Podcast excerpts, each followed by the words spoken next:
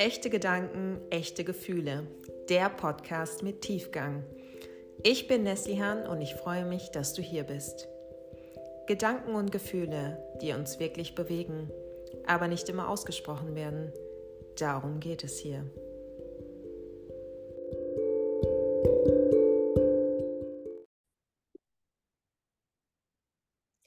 Herzlich willkommen zum Podcast Echte Gedanken, echte Gefühle. Ich bin Nesli Han und ich freue mich heute, die liebe Gunda bei mir im Podcast zu begrüßen.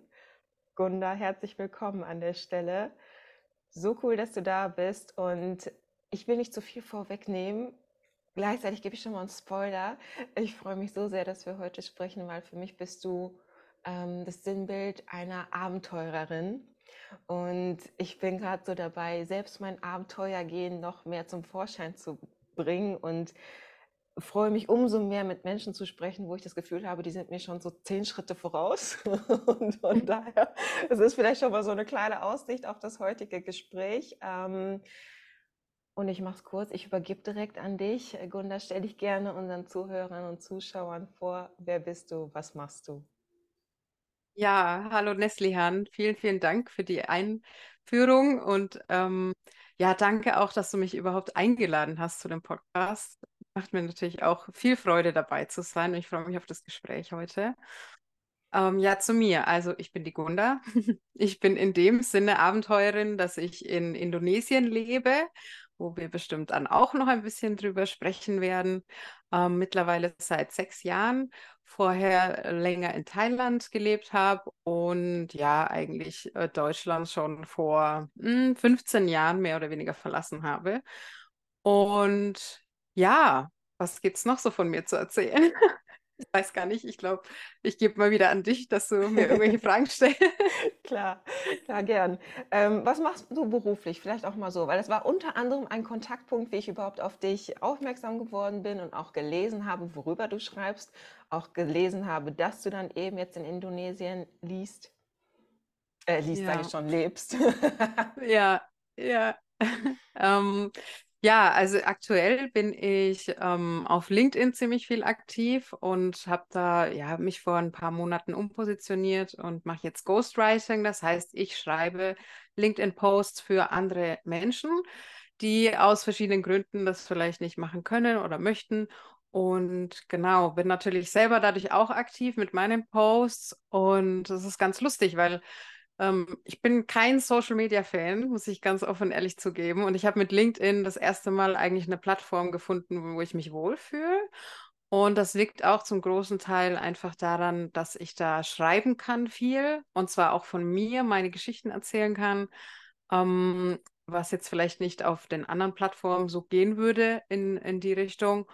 Und ähm, ja, das hilft mir dabei auch irgendwie so ein bisschen andere Menschen zu inspirieren, weil das ist auch so ein, so ein kleiner Herzenswunsch von mir, wie du ja auch schon gesagt hast, so ähm, ich bin dir vielleicht zehn Schritte voraus, also zehn vielleicht nicht, aber bin schon mal unterwegs ähm, und ja, ich, ich inspiriere gern Leute, ich, ich ermutige Menschen auch vielleicht anders zu leben, als wie, wie wir es gewöhnt sind ein bisschen auszubrechen, die Welt zu sehen und so weiter und so fort. Und das kann ich halt auf LinkedIn ganz gut vereinen, so für mich.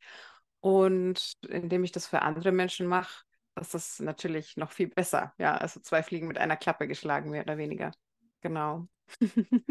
Cool, ja, das war nämlich, äh, das ist ein guter Anknüpfungspunkt, die Geschichten, die du auch über dich erzählt hast. Also ich weiß, ich kann mich an einen Beitrag erinnern und den verlinke ich auch später sehr gerne hier äh, im Podcast ähm, wo du nämlich dann öffentlich gemacht hast, so ich habe mir meinen Lebenstraum verwirklicht. Ich lebe im Dschungel. Ich meine, irgendwie so in die Richtung war die Headline. Ich habe ein Haus im Dschungel und als ich das gelesen habe, ging bei mir wirklich so die, die Augen strahlten und irgendwie ging so eine Welt in mir auf, weil, wie ich es vorab schon gesagt habe, es ist für mich ist das wirklich so Abenteuer, ne? sein Abenteuer auch ausleben. Und ich glaube auch anhand der Reaktion auf diesen Beitrag äh, vermute ich, dass das in vielen so dieses Abenteuergehen angesprochen hat. Mhm. Hol uns vielleicht da noch mal rein. Äh, lass uns mal die, den Beitrag vielleicht so als Basis nehmen. Wie genau sieht dein Leben vor Ort aus und was hat es überhaupt so mit dem äh, Leben im Dschungel auf sich, mit dem Haus im Dschungel auf sich? Ja, also ähm, wir sind hier auf einer kleinen, äh, naja, so klein ist sie gar nicht, aber auf einer sehr ruhigen und abgelegenen Insel in Indonesien, auf den Nordmolukken. Das kennt man vielleicht als Gewürzinseln so von früher, waren die eigentlich bekannt. Ähm, Muskatnuss und Gewürznelke wird hier angebaut, eigentlich hauptsächlich. Und ähm, ja, dann wir wussten einfach, also wir, das ist mein Mann und ich, mein Mann ist Indonesier, wir haben uns hier kennengelernt vor sechs Jahren, ziemlich genau. Und ja, wir wussten, dass wir äh, irgendwo uns ein Haus bauen möchten und am besten irgendwie naturnah. Also das hat sich tatsächlich so ergeben im Laufe der Zeit. Ich habe nie irgendwie vorher gesagt, oh, ich will mal ein Haus im Dschungel haben. Ich wusste einfach nur, ich will auswandern. Also das war immer mein Thema, auswandern ähm, irgendwo, wo es warm ist, wo es schön ist, in, ne, in der Natur, irgendwo in, in der Nähe. Und ja, das hat sich dann so ergeben. Auf einmal war ich in Indonesien, dann haben wir gesagt, ja, wir bauen uns ein Haus. Es muss irgendwo in der Natur sein. Ja, ich habe dann immer gesagt, ich wäre am liebsten am Strand irgendwo, ähm, wo ich auch den Sonnenuntergang sehen kann, jeden Tag. Und ja, dann waren wir hier auf der Insel, haben viel gesucht, haben aber nichts wirklich in Strandnähe gefunden.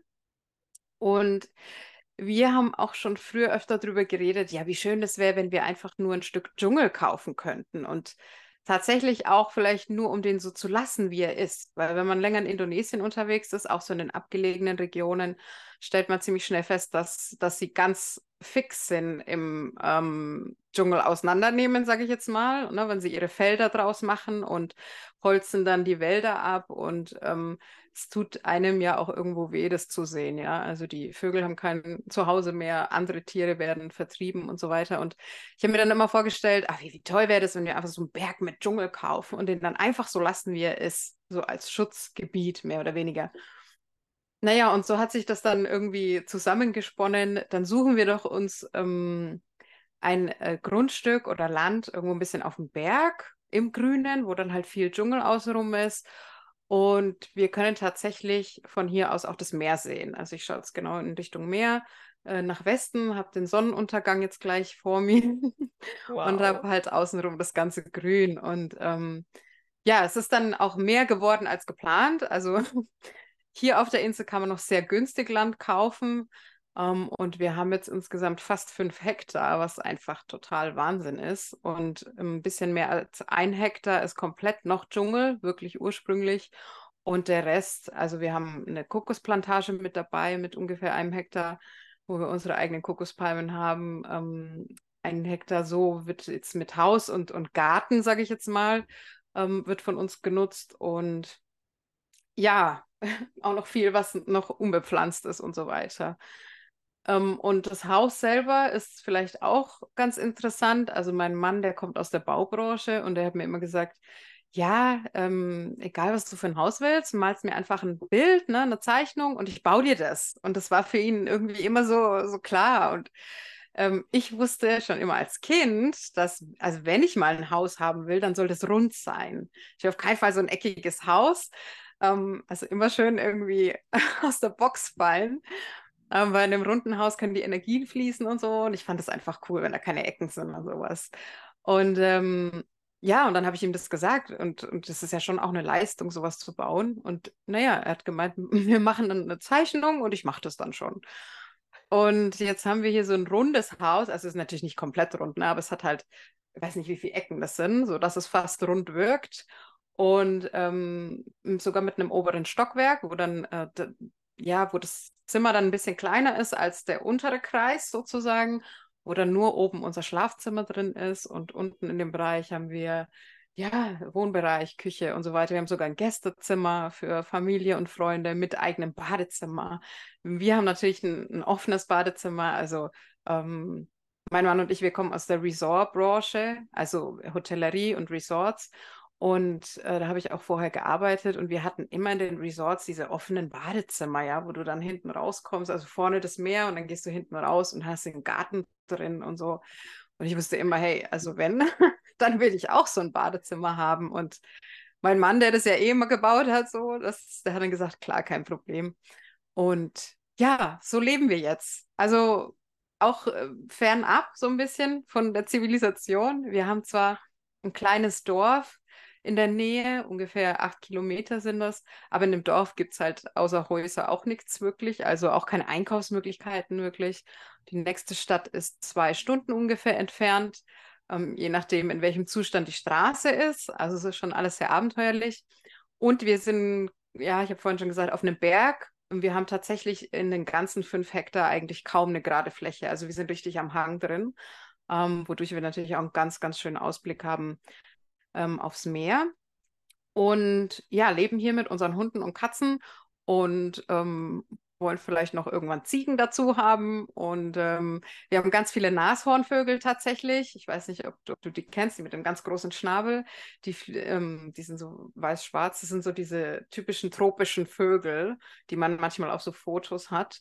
Ähm, da gibt es hier eine Gruppe mit, äh, weiß ich nicht, ich glaube, wir haben mal neun Stück gezählt auf einmal. Und die fliegen halt auch hier ständig irgendwie in, um unserem Garten rum. Und also es ist total, total abgefahren manchmal ähm, wenn man sich das so anschaut, weil irgendwie, ja, man gewöhnt sich natürlich auch dran. Ne? Also das muss man auch ehrlich sagen. Klar, ist alles toll, aber wenn man natürlich hier ähm, ein Jahr lebt, dann hat man das auch schon oft genug gesehen.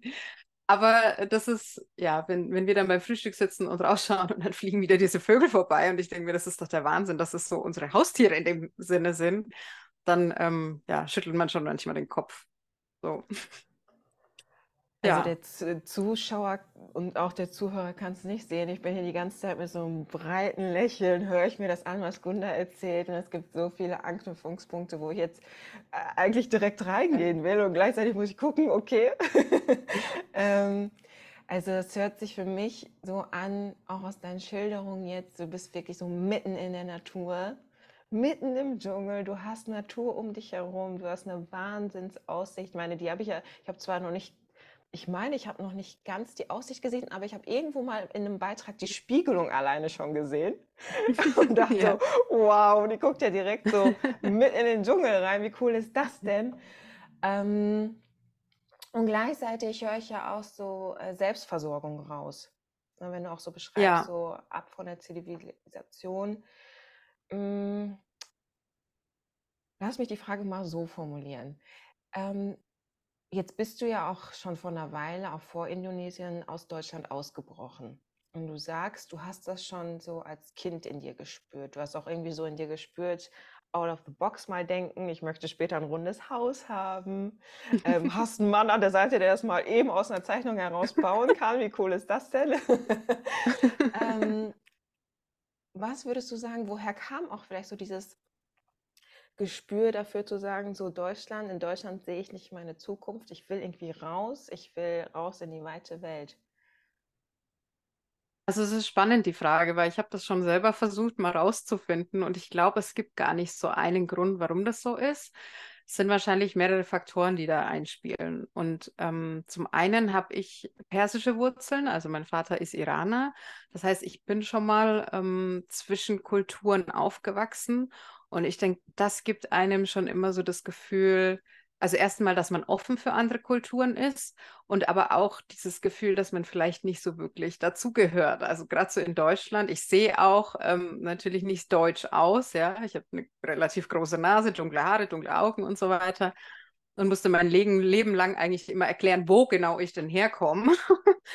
also diese typische Frage. Und ähm, habe dann, ja, habe mich dann nie wirklich äh, zugehörig gefühlt, weil auch, ja, ich kann vielleicht auch eine lustige Geschichte erzählen. Also mein erster Name ist auch nicht Gunda, das ist mein zweiter Name. Mein erster Name ist Bahar, das ist ein persischer Name, gibt es ja auch im Türkischen.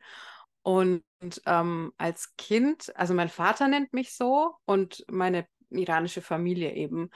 Und als Kind ähm, konnte ich den, ja, habe ich den Namen zwar genutzt, so im Kindergarten auch, aber als ich in die Schule dann kam, wollte ich unbedingt die Gundas sein, weil ich wollte unbedingt dazugehören, äh, dazugehören und, und nicht irgendwie noch fragen wegen meinem Namen. Ich meine, Gunda ist auch nicht so gewöhnlich. Es fragt mich auch jeder, aber, hm, wo kommt denn der Name her? Dabei ist es tatsächlich ein deutscher Name. Ähm, aber es ist schon mal deutscher irgendwie als Baha. Und ähm, ja, das, das ist vielleicht so, so eine ja, Geschichte so zu diesem Zugehörigkeitsthema. Und ich glaube, das hat so alles mit reingespielt. Und vielleicht sind es auch irgendwo die Gene, weil meine Eltern tatsächlich beide selber so sind. Also mein Vater ist ja ausgewandert, also der lebt immer noch in Deutschland, ähm, mittlerweile seit über 40 Jahren.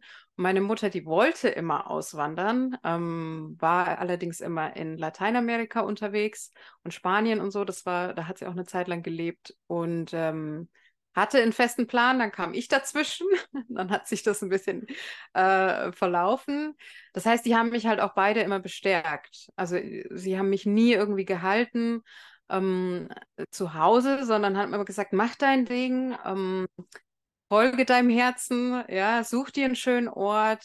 Ähm, ich war auch zeitweise in meiner Pubertät äh, teilweise depressiv drauf, also mir ging es wirklich nicht gut. Und meine Mutter hat mir immer gesagt, ja, warte nur, wenn du mit deinem Abi fertig bist, dann gehst du mal nach Spanien. Ja, glaub mir, mir ging es genauso. Und du wirst sehen, dir geht es ganz anders. Also wenn du draußen bist, ja, wenn du zum Beispiel eben in Spanien bist mit diesem südländischen Flair und der Einstellung. Und das hat sie mir immer, immer erzählt. Und ich habe das so im Kopf gehabt, dass ich tatsächlich auch eigentlich nach Spanien auswandern wollte. nach meinem Abi. Also das war immer mein Plan, weil wir da halt auch von klein auf dort waren, weil meine Mutter dort gelebt hat und wir haben jedes Jahr dort Urlaub gemacht. Ähm, ja, und sie hat mich da bestärkt und, und da ist das eigentlich klar gewesen. So, ich, ich passe nicht in Deutschland, also nach Deutschland. Ich fühle mich da nicht wohl. Ich, es ist zwar irgendwo schon meine Heimat, also mittlerweile schon, und ich freue mich auch jedes Mal äh, hinzufliegen und Freunde auch zu treffen, Familie. Aber ähm, ich könnte mir jetzt auch nach all den Jahren nicht vorstellen, da wieder zu leben. Also das, das wäre für mich einfach undenkbar. Ähm, und, und ich gehöre da nicht hin. Also ich passe da nicht rein. Das ist wirklich, ja, weiß ich nicht. War schon immer da. Alles richtig gemacht, kann man dann ja sagen, zu der Entscheidung, auch zu dem zur ja. Auswanderung. Ähm, jetzt hast du ja gesagt, so Spanien wäre vielleicht in Frage gekommen, dahin auszuwandern. Und ich habe mal rausgehört, es ist ja dann doch Thailand geworden. ähm, wie kam vielleicht so Thailand auf dein Radar? Oder ähm, sagen wir mal so, war es auch vielleicht eine Art schleichender Prozess, dass du dich mehr in Richtung Asien orientiert hast? Oder wirklich so eine, ich mache jetzt Thailand so, das ist mein Ziel? Also es war tatsächlich ein Kerl. Also. Ganz klassisch. Okay. Ja, also letztendlich bin ich nach Thailand, weil ich damals ähm, so mich zum ersten Mal verliebt habe und das war ein halber Thailänder um, und ein halber Deutscher. Also wir haben uns in Deutschland kennengelernt und seine Familie war eben, in, also sein Vater, ne, die väterliche, väterlicherseits, die waren in Thailand und dann ist er da irgendwie auch mit 18 äh, dann die Familie gesagt, komm doch da mal hin und lebt doch hier mal eine Weile. Und das war für mich ein Weltuntergang, erstmal für uns, ähm, so in meiner jugendlichen äh, Liebe. Und dann wusste ich aber, ich möchte ihn besuchen. Und das habe ich dann tatsächlich auch gemacht, direkt nach meinem Abi, also mit 18, zwei Wochen in Bangkok. Ähm, das werde ich nie vergessen, das war das erste Mal. Und äh, wir hatten in der Zeit dann auch nicht mehr so die tolle Beziehung. Aber für mich war einfach klar, ich möchte da mal hin und möchte ihn sehen und, und war vom ersten Moment an hin und weg. Ich bin raus aus diesem Flughafen und ich weiß noch, mir kam diese dicke Wand entgegen, ja, diese Luftfeuchtigkeit wie in so einer Sauna. dann diese Gerüche und ich werde es auch nie vergessen, weil das, das ist so eine einzigartige Erinnerung, die man da hat. Und der Lärm und die Autos und die Menschen und, und das war alles so ein Chaos und Durcheinander und ich war total fasziniert. Ich, für mich war das das schönste Gefühl der Welt. So, boah. So, ich weiß nicht. Also, ähm, ja, ich habe mich sofort so, ja, Liebe auf den ersten Blick. So hat sich wirklich angefühlt. Und also mit ihm, das war dann zwar nicht mehr so. Es hat sich ziemlich schnell verlaufen, aber ich war tatsächlich danach jedes Jahr in Thailand und anfangs auch alleine.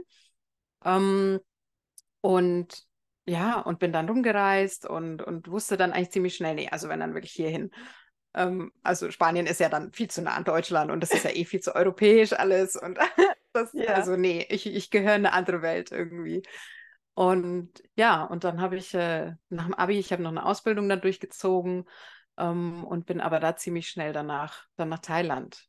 Ja, ich meine, das Problem war damals, ähm, dass man ja nicht so wie jetzt, das ist nämlich äh, viel leichter jetzt, äh, einfach irgendwie einen Laptop nehmen kann, sagt, ach, ich reise jetzt um die Welt, sondern damals 2008, also ich glaube, da gab es noch keine Smartphones, ich, ich, also ich hatte auf jeden Fall keins. Ähm, ich erinnere mich noch, bei den ersten Thailand-Urlauben musste ich in ein Internetcafé gehen, um auch meine Mutter anzurufen oder auch um irgendwelche Messenger aufzumachen. Und also ne, irgendwie online arbeiten oder so, das war meilenweit noch entfernt. Das heißt, ich wusste halt, okay, ich muss wirklich mir einen Job suchen und ich wusste, dass es nicht leicht ist, sich in, in Thailand oder überhaupt in, in außereuropäischen Ländern einen Job zu finden, weil da hängt ja dann auch wieder die Arbeitserlaubnis mit dran, die Aufenthaltsgenehmigung, ne, Visum und so weiter. Also ich wusste, dass es einfach bestimmt kompliziert sein wird und, und ich da nicht so leicht auswandern kann. Ja, aber ja, jetzt ist es natürlich leichter. Genau, ja. Jetzt ist es leichter, das kann ich insofern bestätigen. Also ich äh, gehe jetzt aktuell das Abenteuer, mein persönliches Abenteuer an, dass ich mich äh, vorerst von Berlin verabschiedet habe und wirklich mit dem Koffer jetzt so äh, erstmal durch Europa tingle, weil ich so meinen Reisemuskel irgendwo trainieren möchte. Und dann schauen wir mal, was sich danach ergibt. Und es ist insofern leichter, dass ich jetzt auf, aus dem Ausland aus arbeiten kann. Und dennoch, vielleicht ist das jetzt auch so eine gute Überleitung, dennoch äh, weiß ich von mir, dass ich so meine Abreise schon etwas auf die lange Bank geschoben habe, weil ich mir auch im Rückblick, Rückblick betrachtet unnötig Gedanken gemacht habe, also in Richtung so Sorgen und Ängste und so kopfgemachte Sorgen und Ängste, wo ich jetzt vor Ort, äh, zurzeit bin ich in Albanien, mich frage, warum bin ich diesen Schritt schon nicht früher gegangen? Also warum habe ich nicht schon viel früher irgendwie meinen Koffer gepackt, um im Ausland zu arbeiten, jetzt wo ich es mir sowieso ermöglichen kann? Ähm, und gleichzeitig ist es auch so diese Frage, warum hast du dir überhaupt diese unnötigen Sorgen gemacht? Und das ist so gesehen, mhm. wenn ich es mal ganz simpel runterbreche, ich lebe ein ähnliches Leben wie in Berlin auch. Ich arbeite hier ähm, aus dem Homeoffice und der einzige Unterschied ist, dass ich in einer anderen Stadt bin und dass ich jetzt auch zusehe, dass ich ähm, Menschen vor Ort kenne, kennenlerne, Kontakte knüpfe, in den Austausch komme mit den Locals, weil ich auch daran interessiert bin, ähm, in die Kultur einzutauchen und jetzt nicht so mit Scheuklappen irgendwelche Touri-Spots, sage ich mal, abzulaufen. Ähm, und wenn du jetzt so beschreibst, du hast das ja wesentlich früher gemacht, 2008, wo man vielleicht auch nicht so vernetzt war, ähm, wie jetzt. Gab es denn überhaupt einen Moment, wo du gezögert hast, ähm, auch mit deiner Abreise nach Bangkok? Gab es irgendwelche Sorgen und Ängste, vielleicht auch Stimmen aus deinem Umfeld, die dich gegebenenfalls zurückhalten wollten? Ich meine, von deinen Eltern habe ich gehört, hast du immer so Rückenwind bekommen. Aber es kann ja sein, ähm, dass da vielleicht auch so die ein oder andere kritische Stimme durchkam, plus halt so vielleicht die eigenen ähm, Ängste, die man sich vielleicht im Vorfeld macht. Mhm. Das ist spannend, ähm, weil meine größte Angst war eigentlich immer, dass ich es nicht schaffe, aus, auszuwandern und dass ich in Deutschland festsitze und keine Möglichkeit habe, woanders mir ein Leben aufzubauen. Das war tatsächlich immer meine größte Angst. Und deswegen habe ich mich so arg ins Zeug gelegt und auch damals schon ähm, irgendwie, ich weiß gar nicht, also das Internet gab es schon und es gab auch solche Jobplattformen und so. Und dann habe ich irgendwie einen Kontakt bekommen mit irgendeinem, der ein Restaurant, Restaurant hat und der hat dann eine Bar aufgemacht und hat irgendjemand gebraucht, der dann die Strandbar schmeißt und so. Und sowas habe ich halt dann gemacht in die Richtung, weil ich auch ursprünglich aus der Hotellerie bin und habe halt da versucht, äh, ne, da irgendwie mich so durchzumogeln. Und ähm, ich glaube, das, das war tatsächlich so dieses, diese Sehnsucht, ne? dieses Ich will raus und deswegen habe ich gar nicht äh, mir so viel Sorgen gemacht, überhaupt nicht. Also wie gesagt, das Schlimmste war eigentlich so, oh Gott, was ist, wenn ich, wenn es nicht schaffe und ich muss in Deutschland bleiben und hier leben und arbeiten und mir gefällt es da gar nicht. Und, ähm, und dann glaube ich auch so dieses, ja, was du gesagt hast, die Eltern, die einen da so unterstützen und auch meine Mutter mir immer gesagt hat, naja, und selbst wenn es nicht klappt, dann kommst du halt zurück. Also, ne, es ist so einfach. Es ist wirklich so einfach. Man, man steht sich da oft selber im Weg. Ich, ich denke mir dann auch immer, naja, was ist denn, wenn es nicht klappt? Ja, es ist kein Weltuntergang. Also dann kommst du halt wieder zurück, ne, fängst halt von neuem an oder suchst dir was anderes oder also da habe ich das immer ziemlich locker genommen. Und aus meinem Umfeld war tatsächlich nie, ich glaube, niemand dabei, der das nicht, ähm, der mich irgendwie davon abhalten wollte.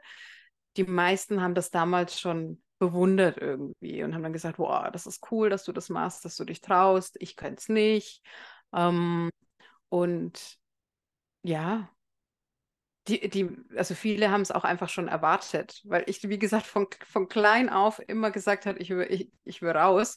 Es ging sogar so weit, dass ich so in meinem letzten Jahr vorm Abi, da gibt es so einen, äh, ich glaube, das steht noch in dieser Abi-Zeitung oder so, hatten wir das drin, so ein Spruch, ach, ist die Gunda überhaupt noch da oder ist die schon in Thailand? Also das, das war immer so, gut, ich muss dazu sagen, ich habe in der Zeit auch oft gefehlt, weil ich einfach schon diesen Drang so hatte, so, boah, nee, Schule und ne, ich will einfach ja. nur weg.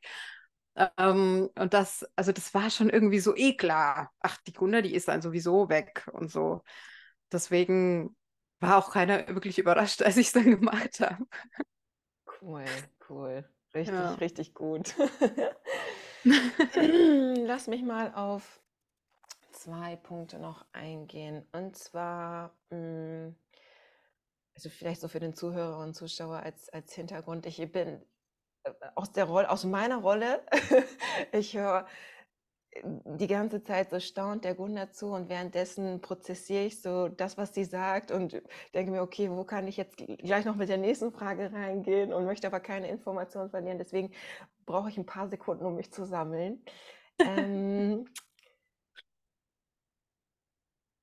wie würdest du sagen, das ist, mag vielleicht jetzt auch ein schon großer Kontrast sein, dennoch interessiert es mich an der Stelle, wie sehr unterscheidet sich jetzt dein Leben vor Ort im Dschungel zu einem möglichen Leben in Deutschland? Was sind vielleicht auch so die Vorteile?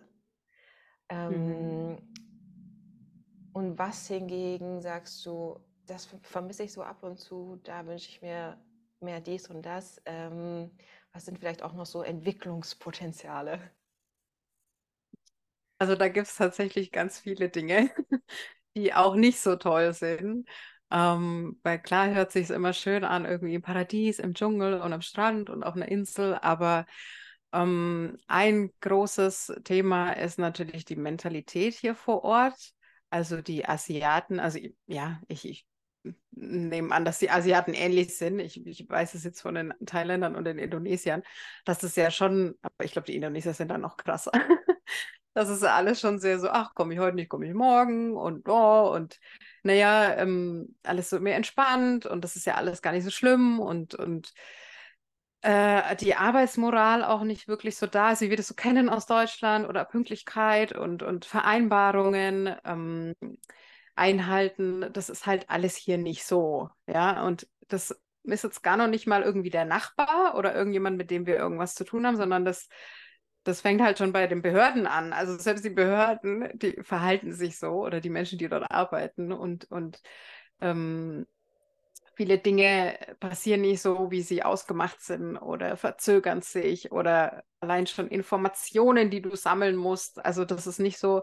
In Deutschland beschweren sich immer alle über die, Demo äh, über, die über die, Bürokratie und ich finde, in äh, Indonesien ist das noch mal weitaus schlimmer. Also wer mal eine Zeit lang hier gelebt hat, der kann das vielleicht bestätigen. Also zum einen Informationen zu sammeln, da kriegst du von jedem andere Informationen. es kommt immer darauf an, zu wem du gehst. Was ist dann die richtige Information? Bis du dein Zeug alles zusammengesucht hast.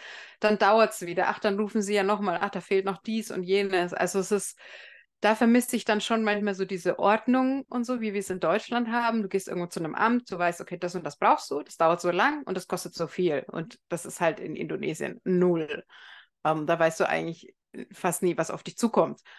Ähm, und ja, das kann sehr, sehr äh, herausfordernd sein. Und was ich im, im letzten Jahr auch äh, lernen musste, tatsächlich, aber da bin ich auch noch dabei, ist, dass ich halt nie die Kontrolle habe über irgendwas. Und vor allem jetzt so beim Hausbau auch kam das immer wieder, dass das irgendwie Material sich verspätet hat oder dass halt Leute abgesprungen sind oder ähm, wir irgendwas bestellt haben und es ging nicht oder sie haben es falsch geschickt und äh, wir auch nie unseren Zeitplan eingehalten haben und lauter solche Dinge. Also ich weiß schon, dass ich in Asien lebe und dass ich da entspannt sein muss, aber das ist halt noch mal heftiger, wenn man irgendwie ein Haus im Dschungel baut. Ja, also ich glaube, in der Stadt ist es auch noch mal einfacher. Aber wir haben halt schon in einem Land, wo es eh schwierig ist, noch mal eine Extremsituation gewählt. Und ähm, ich glaube, da habe ich ganz schön viel in dem letzten Jahr dazugelernt und bin über mich hinausgewachsen, weil das war echt ähm, grenzwertig. Also ich bin auch an meine Grenzen gekommen. Ähm, ich muss dazu sagen, wir haben auch ein Jahr in einer kleinen Holzhütte gelebt, während wir hier gebaut haben. Also ohne fließend Wasser, ohne Strom, äh, ohne Küche, ohne Toilette. Und das muss man auch erstmal machen, ein Jahr so zu leben. Und in dem Jahr war es wirklich hart. Das auch irgendwie so von der Beziehung her, ja. Du sitzt da irgendwie in einem, weiß ich nicht, vier mal acht Meter großen Dings und ähm, sitzt da aufeinander und es geht nicht voran. Dann hat es die ganze Zeit geregnet, wir hatten keine Trockenzeit, das ist komplett ausgefallen und irgendwie haben wir versucht, da das Haus zu bauen und das war wirklich sehr, sehr, ja, grenzwertig eigentlich. Ähm, und ja, da habe ich eigentlich am meisten gelernt, wirklich. Jetzt habe ich den Faden verloren. Was war die Frage nochmal? Ähm, also auch so der Kontrast, wo du auch schon drauf eingegangen bist, zu einem möglichen Leben in Deutschland. Und Mhm. jetzt, wo du die Grenzerfahrungen beschrieben hast, würde mich an der Stelle interessieren, so was, was sind denn so, gerade aus der Zeit, aus dem Jahr, wo ihr auch das Haus dann gebaut habt, so deine vielleicht ein, zwei größten Learnings, ähm, wo du auch an dir gewachsen bist? Und als zweite Frage, ähm, was hilft dir vielleicht auch im Alltag ähm, mit dieser Mentalität, die du vor Ort vorfindest, klarzukommen? Ja, spannende Fragen. Also erstmal, ähm, ja, die Learnings, also wirklich, dass die Kontrolle loslassen, dass wir, und, und da bin ich, ich bin jetzt kein Kontrollfreak, aber ich habe schon, ich mache gerne einen Plan und, und versuche dann schon den einzuhalten und ähm, ja, jetzt zum Beispiel mein Mann hat gesagt am Anfang, naja, wir, wenn das Material da ist und so, wir bauen das Haus drei, vier Monate, dann steht es. Deswegen habe ich auch gesagt, cool, dann kann ich auch in der Hütte leben für drei, vier Monate. Das heißt, das war eigentlich das Ziel, ja. Und dann wurden halt, keine Ahnung, wurde halt, wurden zwölf Monate draus. Und allein das war, war einfach schon Wahnsinn für mich. Und da, das, das kann ich jetzt ein bisschen besser, so irgendwie so dieses Loslassen. Naja, mach doch einfach, mich da nicht mehr so reinzusteigern, mm, weil du hier eh nichts kontrollieren kannst. Also das ist wirklich das, das eine Learning gewesen. Und dann ein großes Learning, das ist jetzt vielleicht eine krasse Story. Ich weiß auch nicht, ob ich das jetzt erzählen kann, aber ähm, wir haben Katzen und wir haben die auch mit hierher genommen. Ähm, drei Katzen damals. Und äh, ja, wir sind im Dschungel und hier gibt es Schlangen und hier gibt es große Schlangen.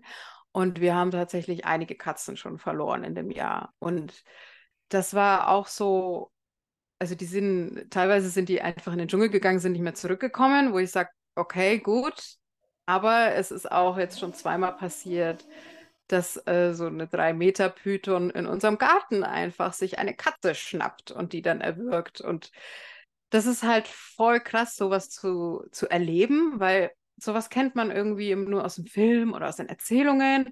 Mhm. Ja, dann sitzt du aber da und dann hast du dieses Knäuel vor dir und dann versuchst du irgendwie diese Schlange noch, ne, da äh, zu entwursteln, damit du die Katze noch ähm, ja, begraben kannst, weil tot ist sie ja schon. Das ist ein Trost, dass es ziemlich schnell geht.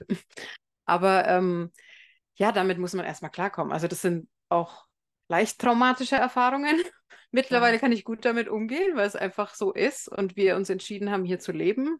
Und mhm. das gehört mit dazu. Und ähm, aber das war auch ein Grund, warum wir jetzt Hunde haben. Wir sind, ne, wir haben halt auch nie vorgehabt, Hunde zu haben, aber die Leute haben dann alle gesagt, und es ist auch wirklich so, also dass, dass die Hunde dann schon eher die Schlangen abhalten und die ne, halten halt das Revier so ein bisschen ähm, in Schoß und laufen rum und so weiter. Und ähm, ja, so kamen wir zu unseren Hunden. Jetzt haben wir Hunde und, und haben so einen kleinen Tierfriedhof in unserem Garten. Also es ist halt auch total krass. Ne? Das sind so diese Downsides Mhm. Aber ähm, das gehört halt mit dazu, wenn man im indonesischen Dschungel lebt.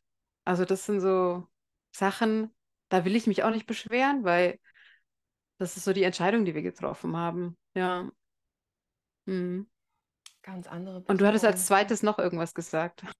Genau, als ähm, zweite Frage, was hilft dir auch im Alltag vielleicht mit der Mentalität, die du vor Ort vorfindest, auch wie du es so beschrieben hast, ähm, umzugehen oder vielleicht über ein, zwei Sachen hinwegzusehen? Mhm.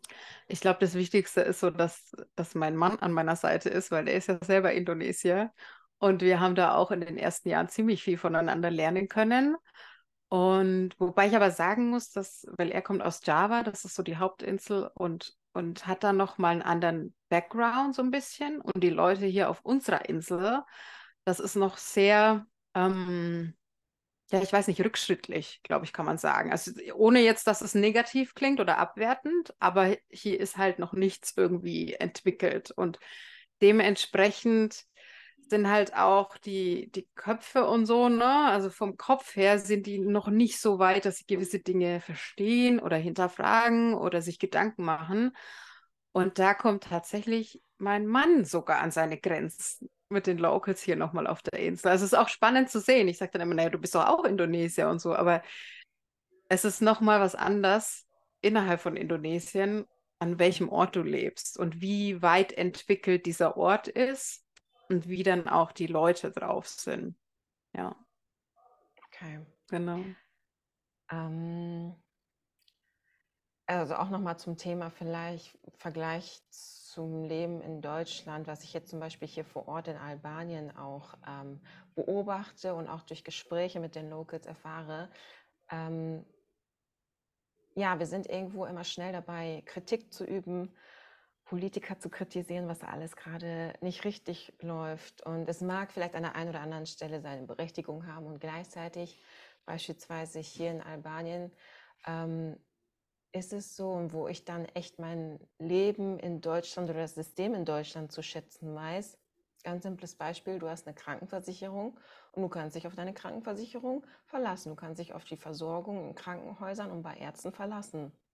Hier beispielsweise hast du eine Krankenversicherung und dennoch ist Korruption im Spiel. Also du kannst davon ausgehen, dass wenn du behandelt werden möchtest, du bei dem Arzt erstmal äh, in die Tasche greifen darfst. Und dass der Arzt danach guckt, wer steckt mir gerade das meiste Geld zu.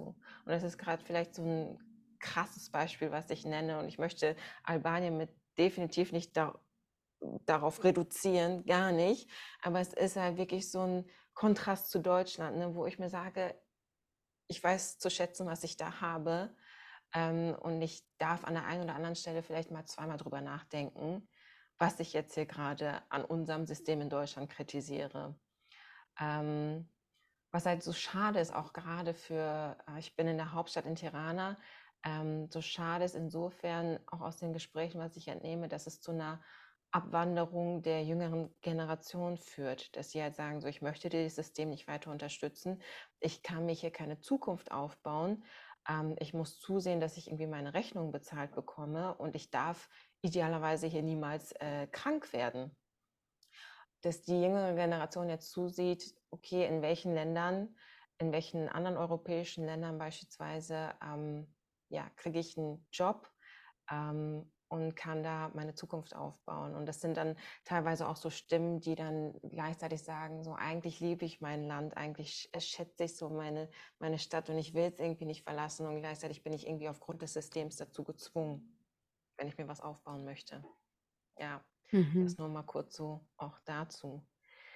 Mhm. Ähm, zum Ende unseres Podcasts, Gunda, und ich könnte noch Stunden mit dir weiter quatschen, um ehrlich zu sein und dir zuhören, ähm, möchte ich dennoch auf eine weitere Frage eingehen. Ähm, und da greife ich nochmal auf den Beitrag zurück, ähm, den ich eingangs erwähnt habe von dir, wo du beschrieben hast, du erfüllst dir deinen Lebenstraum mit dem runden Haus, wie ich jetzt rausgehört habe, im Dschungel. Das war ein Beitrag, der hat so, na, der ist auf eine enorme Resonanz gestoßen. Also ich mache es jetzt abhängig mhm. von der Anzahl der Kommentare, äh, auch der Anzahl der Likes, ähm, das, was ich dann auch gelesen habe. Und ich finde immer, das ist immer für mich so ein Zeichen von, du löst was bei den Menschen aus. Und bei mir hast du ja definitiv was ausgelöst. Ich meine, ich habe auch entsprechend kommentiert mit ja, boah, wie cool, Gunda, bitte mehr solcher Beiträge. Ich möchte mehr von deinem Leben vor Ort erfahren. Und ich meine, mich zu erinnern, dass auch, dass es auch weitere Kommentare so in die Richtung gab. Und bei solchen Reaktionen, irgendwie beschrieben, wo ich dann sage, das, das löst irgendwas in den Menschen aus, denke ich mir, okay, wir alle haben irgendwie so dieses Abenteuergehen in uns. Wir alle scheinen uns nach Abenteuer zu sehen und dennoch lassen es die wenigsten zu.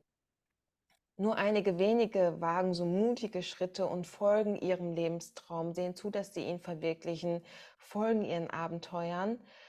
Und da meine Frage an dich, vielleicht auch so Impulse, die du an unsere Zuhörer und Zuschauer mitgeben kannst.